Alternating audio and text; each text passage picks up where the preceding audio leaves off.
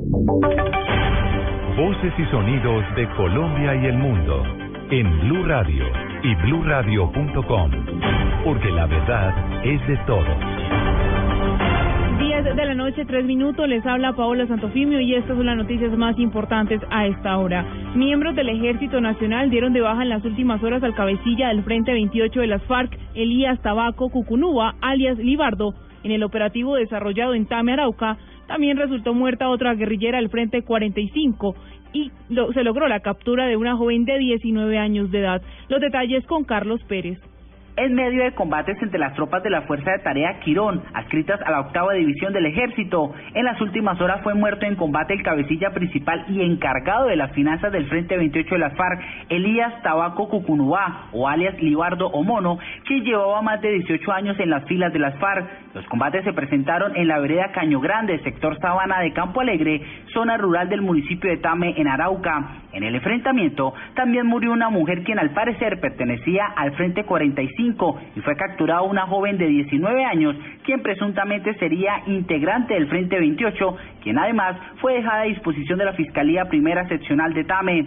Según inteligencia militar, los guerrilleros se encontraban reunidos para organizar acciones terroristas contra la población civil, los activos estratégicos de la nación y la fuerza pública. Desde Villavicencio, Carlos Andrés Pérez, Blue Radio. Problemas en el flujo vehicular se presentan en la vía al mar entre Cali y Buenaventura. Esto debido a varios deslizamientos de tierra que dificultan la movilidad. Toda la información con François Martínez. En el kilómetro 52, sector La Balastrera de la Vía del Mar, se registra la caída de tierra y roca, lo que ha generado traumatismo en el flujo vehicular. El alcalde del municipio de Dagua, Diego Solarte, indicó que algunos vehículos y viviendas resultaron afectados levemente por estos deslizamientos. Los carros que, pasaron el momento después del derrumbo, que se golpearon con piedras, pero no, no nada, ya, ya limpiaron con una máquina, y la policía de carreteras eh, dando el paso pues porque que están acabando de limpiar, pero, pero pues no, no pasó nada. A esta hora hay paso restringido en la zona. Invías efectúa labores de mantenimiento para remover el material. Desde Cali, François Martínez, Blue Radio. Fue capturada en las últimas horas una mujer conocida con el alias de Mil Caras, sindicada de fleteo, entre ellos un millonario hurto que habría realizado el Banco Agrario de Juan de Acosta. Toda la información con Diana Comas. Cindy Villuray León Miranda, conocida con el alias de Mil Caras, quien según las autoridades se disfrazaba cada vez que cometía un hurto, participó en el robo de 247 millones de pesos al Banco Agrario del municipio de Juan de Acosta, en hechos ocurridos el 29 de mayo de 2013. El coronel Ramiro Castrillón advirtió que su función al interior de las bandas es dedicarse a transportar las armas de fuego. En el argot delincuencial es conocida como la Mil Caras, precisamente porque de acuerdo a la actividad delictiva que iban a realizar, ella se camuflaba, se vestía diferente, lo mismo que se maquillaba, de acuerdo a la necesidad que ella tenía con respecto a la actividad delictiva. Deberá responder por los delitos de fabricación, tráfico y porte de armas de fuego. Además, alias Milcaras tendrá que afrontar un proceso por el delito de falsedad personal. En Barranquilla, Diana Comas, Blue Radio. El mercado público de Santa Marta está a punto de entrar en emergencia. Según la alcaldía, ya se entabló una acción popular para tratar de recuperar el centro de abastos concesionado hace 14 años. Toda la información desde Santa Marta.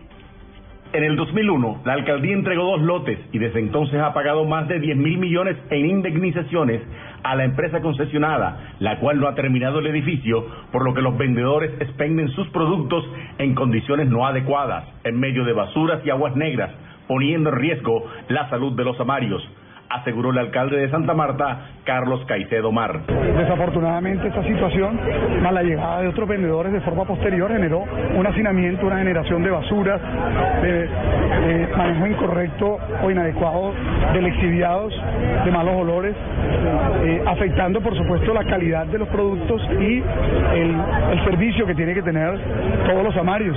Según el mandatario, además de la acción popular, la alcaldía inició un proceso ante el Tribunal Contencioso para deshacer la concesión, la cual según él es nociva e inconstitucional. En Santa Marta, Luis Oñate Gámez, Blue Radio. En noticias internacionales, el presidente de la República de Venezuela, Nicolás Maduro, indicó desde el Palacio de Miraflores que la reunión que sostuvo el presidente de la Asamblea Nacional Diosdado Cabello y la canciller Delcy Rodríguez con Thomas Shannon en Haití se trató de una reunión especial para poder conversar asuntos bilaterales. Los detalles con Jorge Morales.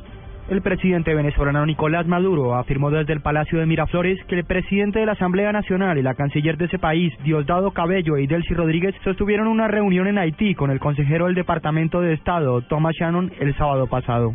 Y luego hubo una reunión especial para conversar asuntos bilaterales, para seguir canalizando por las vías diplomáticas, como deben ser, la regularización de relaciones con los Estados Unidos de Norteamérica, con el presidente Obama. Nosotros creemos en la diplomacia de paz, en la diplomacia del respeto, del no intervencionismo en los asuntos internos de ningún país, en la diplomacia que apunte hacia un mundo donde nos reconozcamos todos. Por su parte, Thomas Bradsky, portavoz del Departamento de Estado de los Estados Unidos, declaró en la conferencia de prensa que brinda diariamente que los encuentros fueron positivos y productivos. Jorge Eduardo Morales, Blue Radio. Blue Radio, la radio de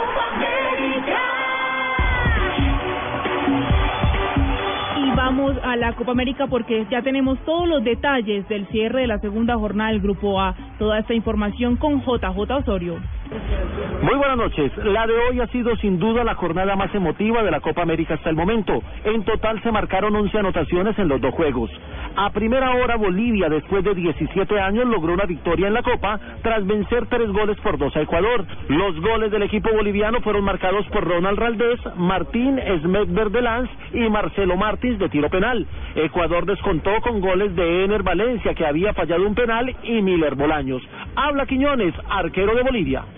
Eh, teníamos que poner alma, vida y corazón. Eh, eh, el objetivo de nosotros era después de cuánto tiempo que Bolivia no ganaba un partido en Copa América, cuánto, cuánto años que no, no pase de otra fase. No es que digo que hemos pasado, pero este es un camino y un paso muy importante que estamos dando. A segunda hora, México y Chile empataron a tres en el mejor partido de la Copa hasta el momento.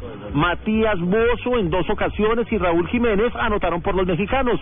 Para los locales consiguieron las anotaciones Eduardo Vargas y Arturo Vidal en dos ocasiones y de paso se convirtió en el máximo artillero de la Copa. A propósito, habló así la figura del partido. Eh, nada, lindo, importante para mí, pero lo más importante acá es, un objetivo, que es ser campeón, así que vamos a tratar de seguir mejorando y tratar de, llegar lo más alto posible. Chile sumó cuatro puntos y es líder del grupo, mientras que México se quedó con dos y depende de su resultado en el último juego ante Ecuador para buscar la clasificación. Desde Santiago de Chile, John Jaime Osorio, Blue Radio. La Copa América. Noticias contra reloj en Blue Radio. 10 de la noche, 11 minutos. La cifra de esta hora la dan los miembros adscritos a la seccional de tránsito y transporte del Departamento de Policía de Bolívar, quienes se incautaron de 3.250 galones de gasolina CPM que eran transportados de forma ilegal por las vías del departamento. En desarrollo, la noticia es la llegada al país de Luis Carlos Villegas, quien tras dejar su cargo en la Embajada de Colombia en Washington, Estados Unidos, tendrá una agenda apretada esta semana debido a las reuniones que sostendrá con el saliente ministro de Defensa Juan Carlos Pinzón, con quien hará el respectivo empalme para poder asumir ese cargo desde el próximo lunes. Y quedamos atentos a la colombiana Camila Alejandra Parra, quien logró la marca de clasificación para el Campeonato del Mundo de Atletismo de Menores de la Asociación Internacional de Federaciones de Atletismo Cali 2015 en la prueba de 2.000 metros con obstáculos durante el Campeonato Nacional de Atletismo en Brasil. Parra marcó un tiempo de 7 minutos 06 segundos, registrando un tiempo menor al exigido por la IAF, que está situado en 7 minutos 14 segundos. Siga con nosotros en Luna Blue.